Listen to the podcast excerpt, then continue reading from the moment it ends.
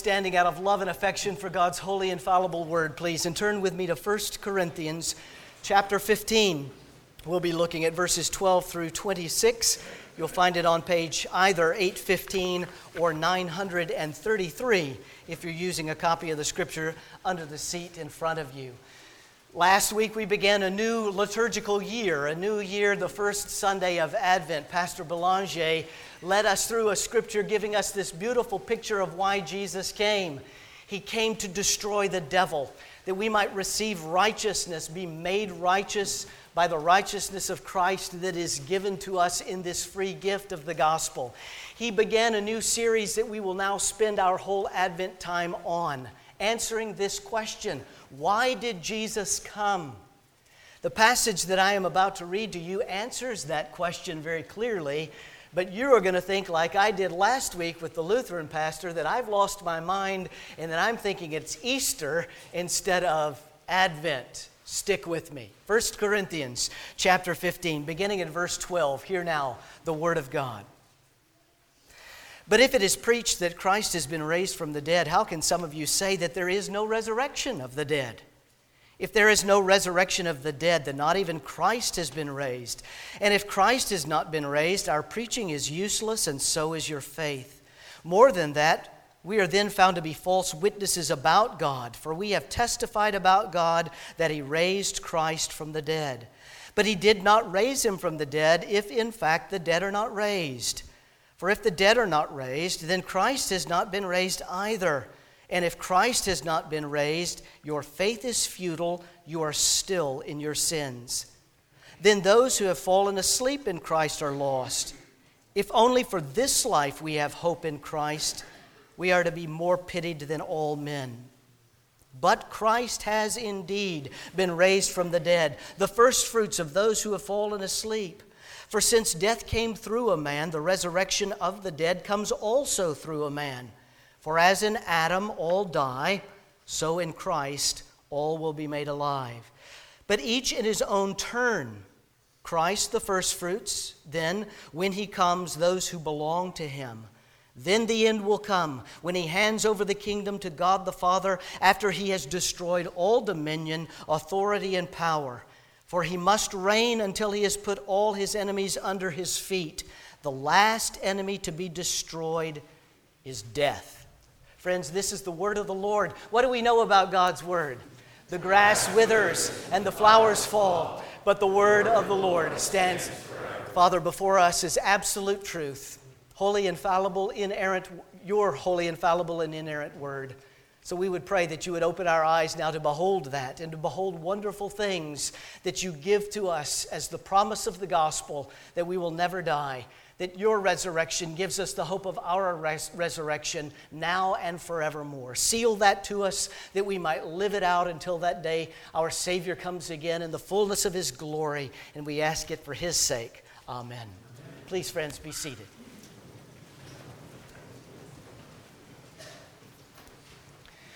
Have you attended a good funeral lately?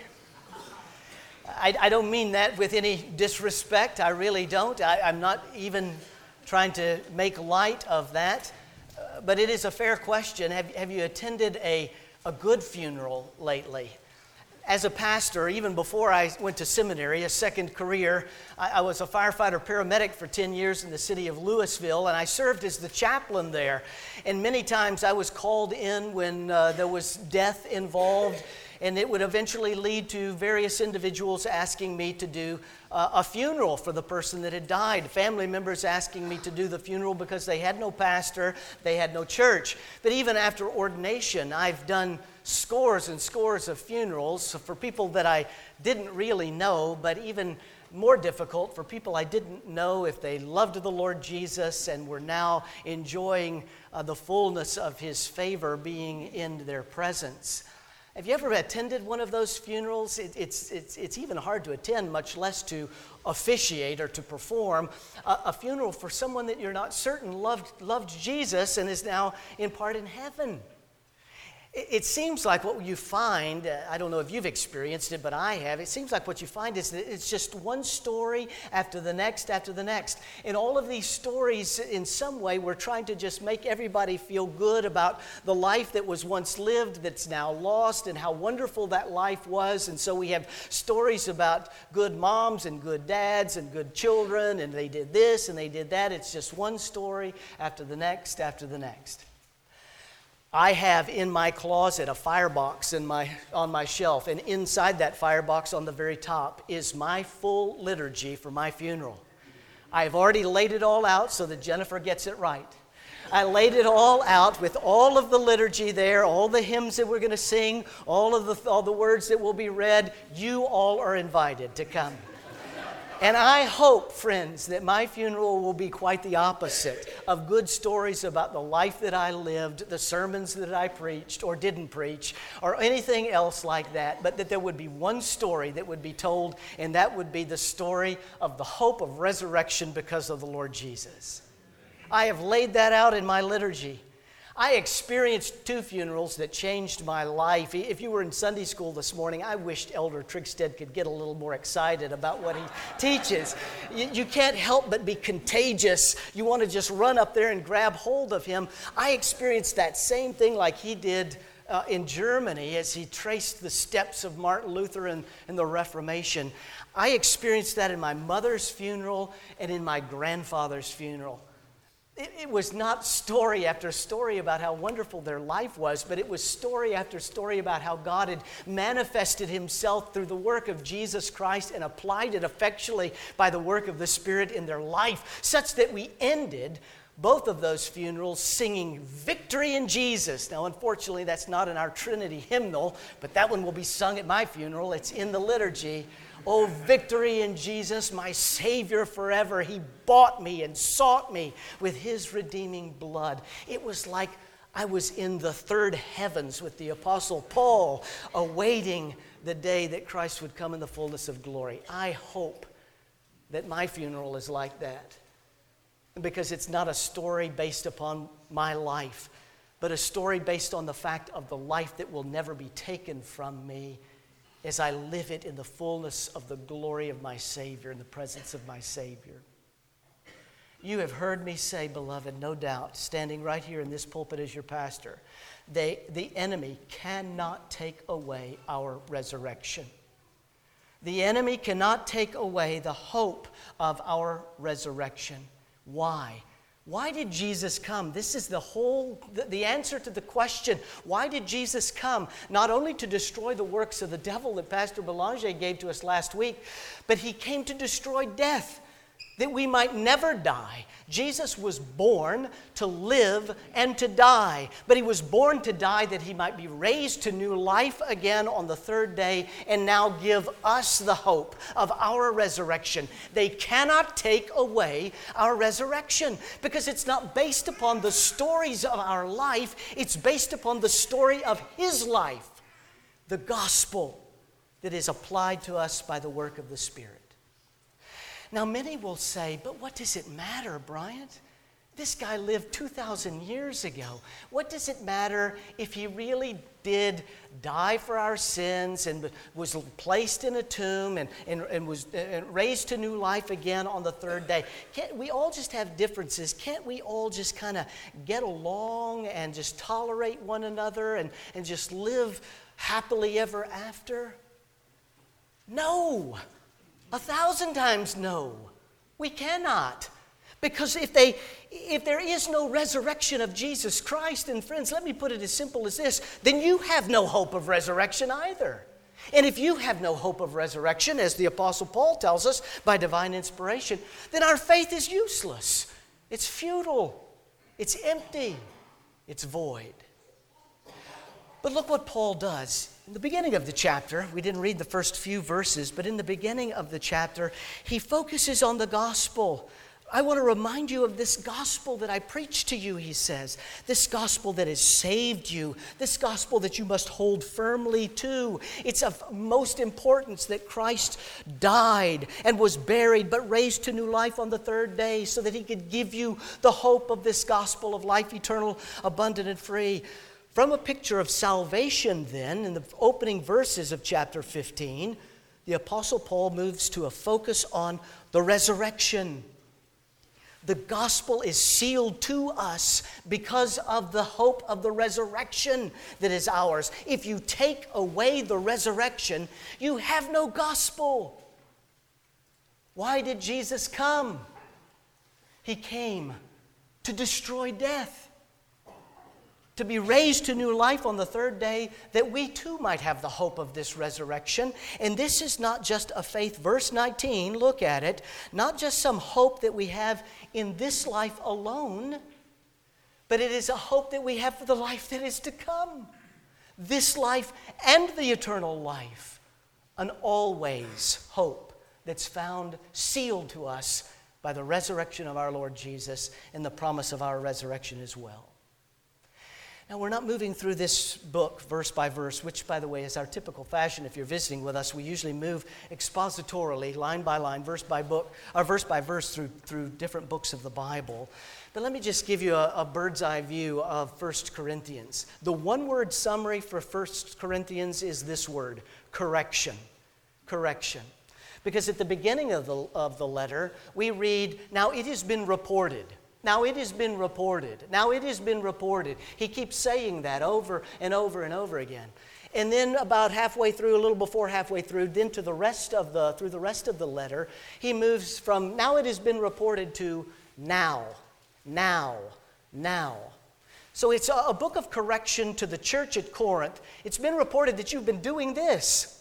Now I'm saying you better stop that and do that instead of this. It's a letter of correction. And we find the same thing, verse 1 of chapter 15. Now, brothers, I want to remind you uh, about the gospel that was preached to you. He moves from this gospel into the, to the understanding that it is, it is confirmed in us, applied to us, with the hope of, of resurrection. Verse 12. But it has been preached that uh, Christ has been raised from the dead, then how can how can some of you say that he hasn't been raised from the dead? You see the correction? There must have been in the church at Corinth some understanding where Paul had come, he planted this church, the second, the church where he was uh, spent the most time, the second most time, Ephesus being the longest period of time, the church in Corinth, the second longest period of time. Paul planted the church. He gave them this gospel, the hope of resurrection because of the resurrection of Christ. And now some of them are saying, there is no resurrection. There is no hope of the resurrection. So look what Paul does. In the opening verses of our text, beginning in verse 12 and following, five times, Paul gives from the perspective of Jesus the hopelessness of individuals if Christ, in fact, has not been raised from the dead the end of verse 13, if Christ has not been raised. The beginning of verse 14, if Christ has not been raised. The middle of verse 15, but if he did not raise him, in fact, from the dead. The end of verse 16, Christ has not been raised either. The beginning of verse 17, and if Christ has not been raised, he's giving this from the perspective of the Lord Jesus, saying, if Christ has not been raised, then, then everything is lost. There is no hope at all. Why? Because Paul is giving us this beautiful picture of Christ's resurrection being the hope of our resurrection for this, my friends. Listen, a fancy theological term called substitutionary atonement. It is a doctrine that we hold dear as Presbyterians and Reformed.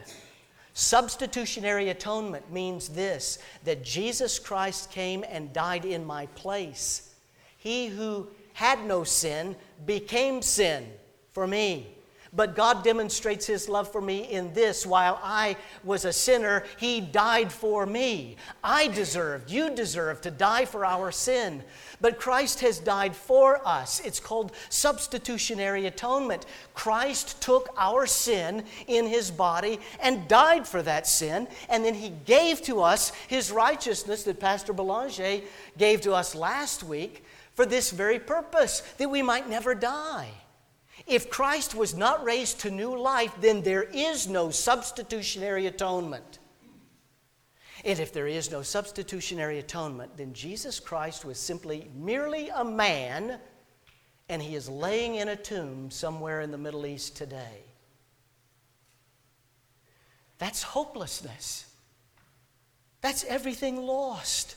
And so Paul paints that picture from the perspective of if Jesus really didn't rise again from the dead. And then he moves on to look at our perspective as well. Look at verse 14. What is our response to the fact if Jesus had not been raised to new life? Then our preaching is useless. Every sermon that has ever been preached from the first century until today was a waste of time. Preaching is useless if Christ indeed has not been raised from the dead. 16 years of faithful ministry from this pulpit is a waste if Christ had not been raised from the dead. There is no reason for the, the Ebis to go back to Uganda if Christ has not been raised from the dead, because our preaching would be useless. Not only our preaching would be useless, he says, verse 14, but your faith is useless as well. He goes on to say in verse 17, your faith is futile, simply meaning this it is empty, it has no substance, it has no grip. Friends, here is the picture that Paul is painting for you and for me today. If Christ indeed has not been raised from the dead, then this is all just a bunch of hogwash.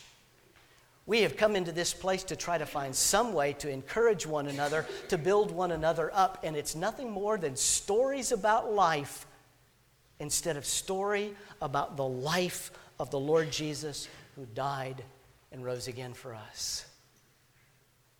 But thanks be to God, He doesn't leave us there. Look at verse 20. What's that first word of verse 20?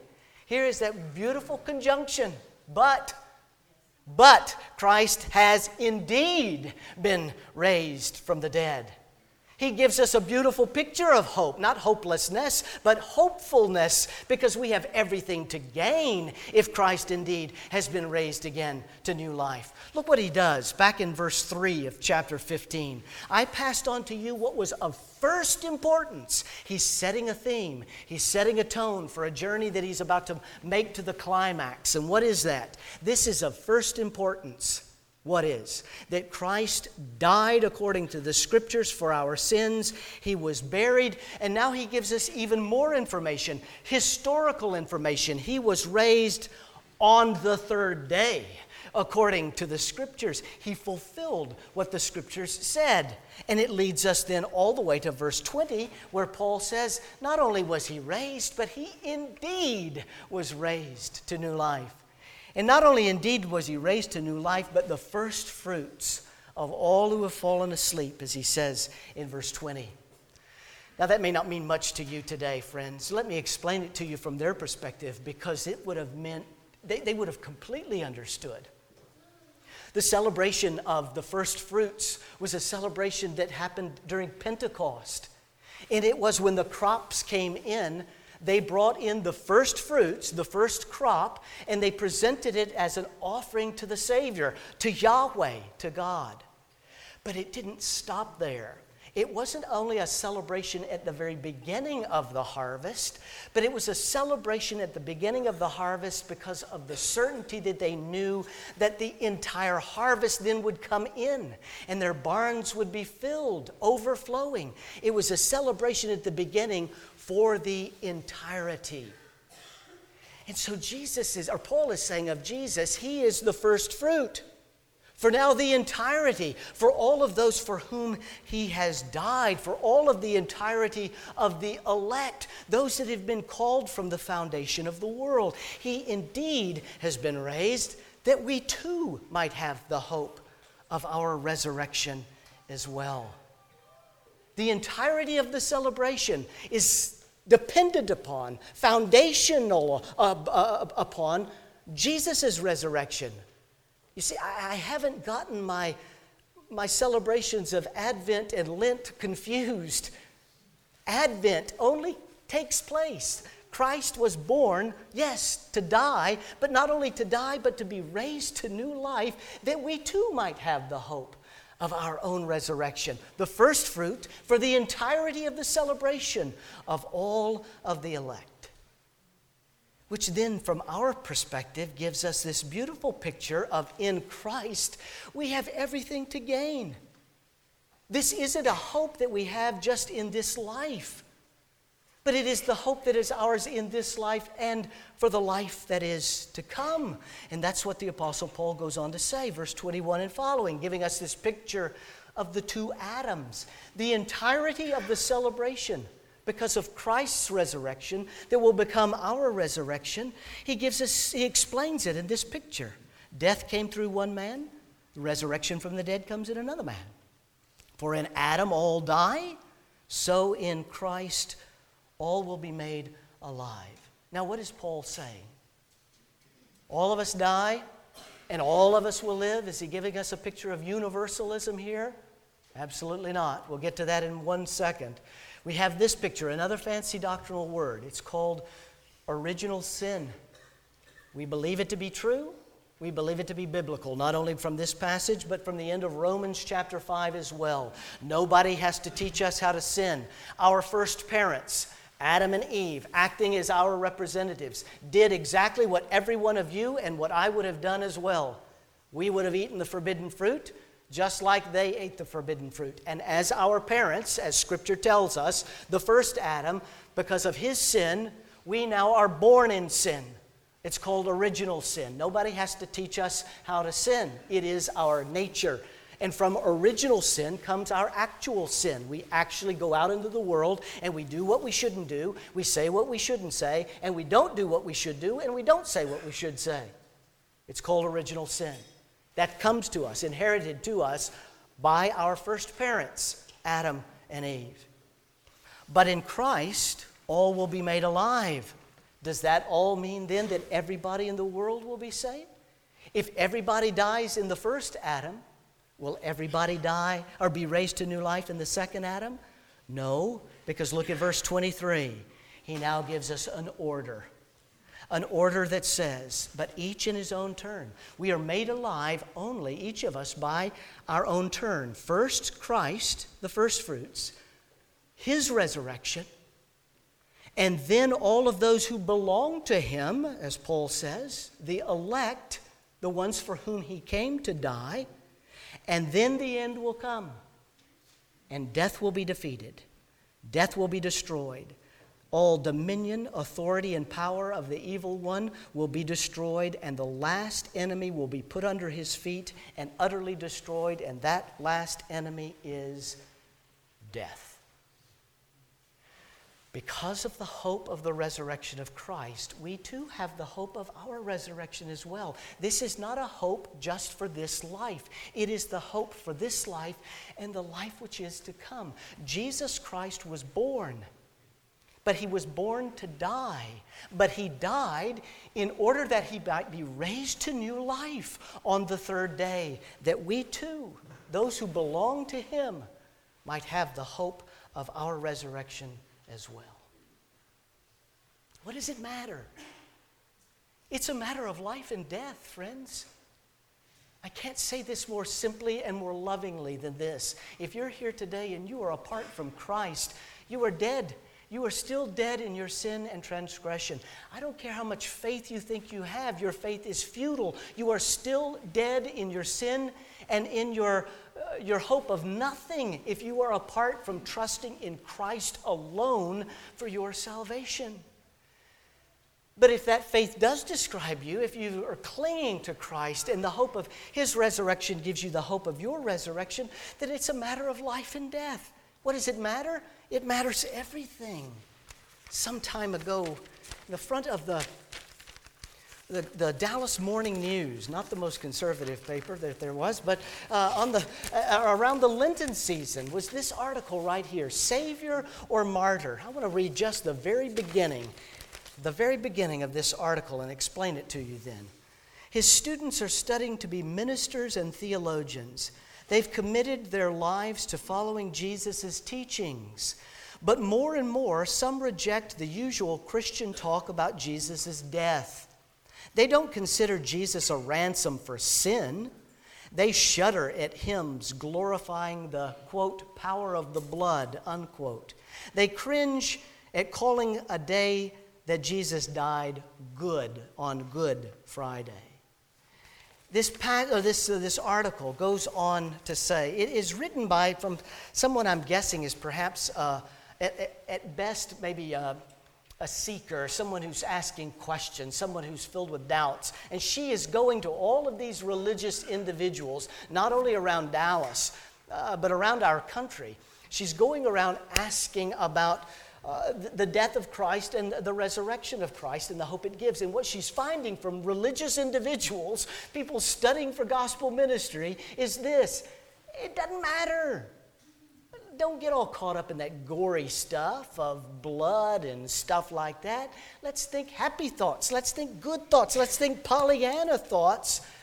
That's exactly, and she, she is going, yeah, yeah, but, she's saying to all of these religious people, but doesn't the Bible say that that he who knew no sin became sin? Yeah, yeah, but get over that. Yeah, but doesn't the Bible? She's trying to get the religious people to tell her that the only hope is that Jesus died and rose again, and that's your only hope as well. And they rob her from that, and she's left with a well, is he a savior or is he a martyr? I don't know. What does it matter? If Jesus Christ came and was born, and he lived a great life. And he was filled with love. And he was filled with compassion. And he was filled with grace and mercy. And we're going to leave it at that. Then, friends, listen to me. He is no better than any gift that is going to be put under your Christmas tree this year because someday that gift will be disregard, discarded just like Jesus will. But if he, in fact, was born the first advent, to grow in stature and favor with God and man, to teach absolute truth, and then to take our sin in his body and die for that sin, but not only die for that sin, but be raised to new life. Not only raised to new life, but then ascended back to the right hand of the Father. Then and only then, my friends, do we have a hope that is an always hope. Not a hope just in this life to gather together and tell one another stories but a hope that we can gather together and cling to the one story the story of first importance that Christ was born, Christ died. He carried our sins in his body on the cross, and on the third day he rose again, that we too indeed might have the hope of our resurrection as well. Thanks be to God. Let's pray.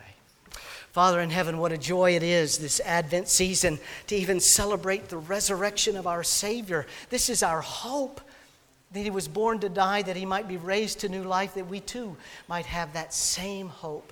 So, Father, encourage us in this faith, the only faith.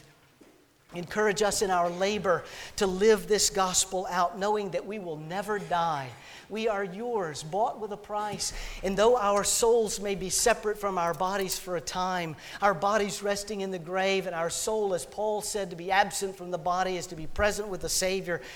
For our souls to be present with the Savior and our bodies to rest in the grave, there is coming a day when the trumpet will sound and the graves will be open and bodies and souls will be reunited together and there will be no more death no more sorrow, but only you dwelling in our presence and us worshiping you with everything that we have.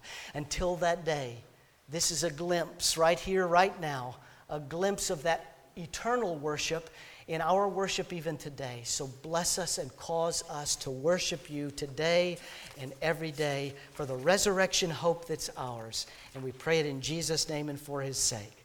Amen.